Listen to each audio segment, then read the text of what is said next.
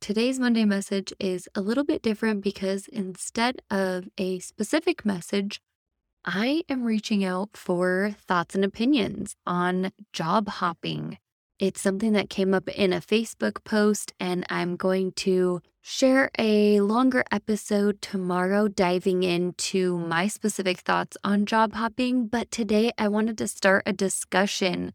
So if you are catching this day of, head over to LinkedIn, search my name, Nicole Harrop. You can find my link in the show notes as well.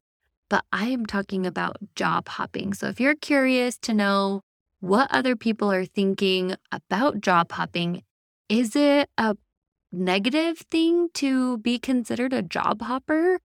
I am going to be getting people's thoughts and opinions on this very topic.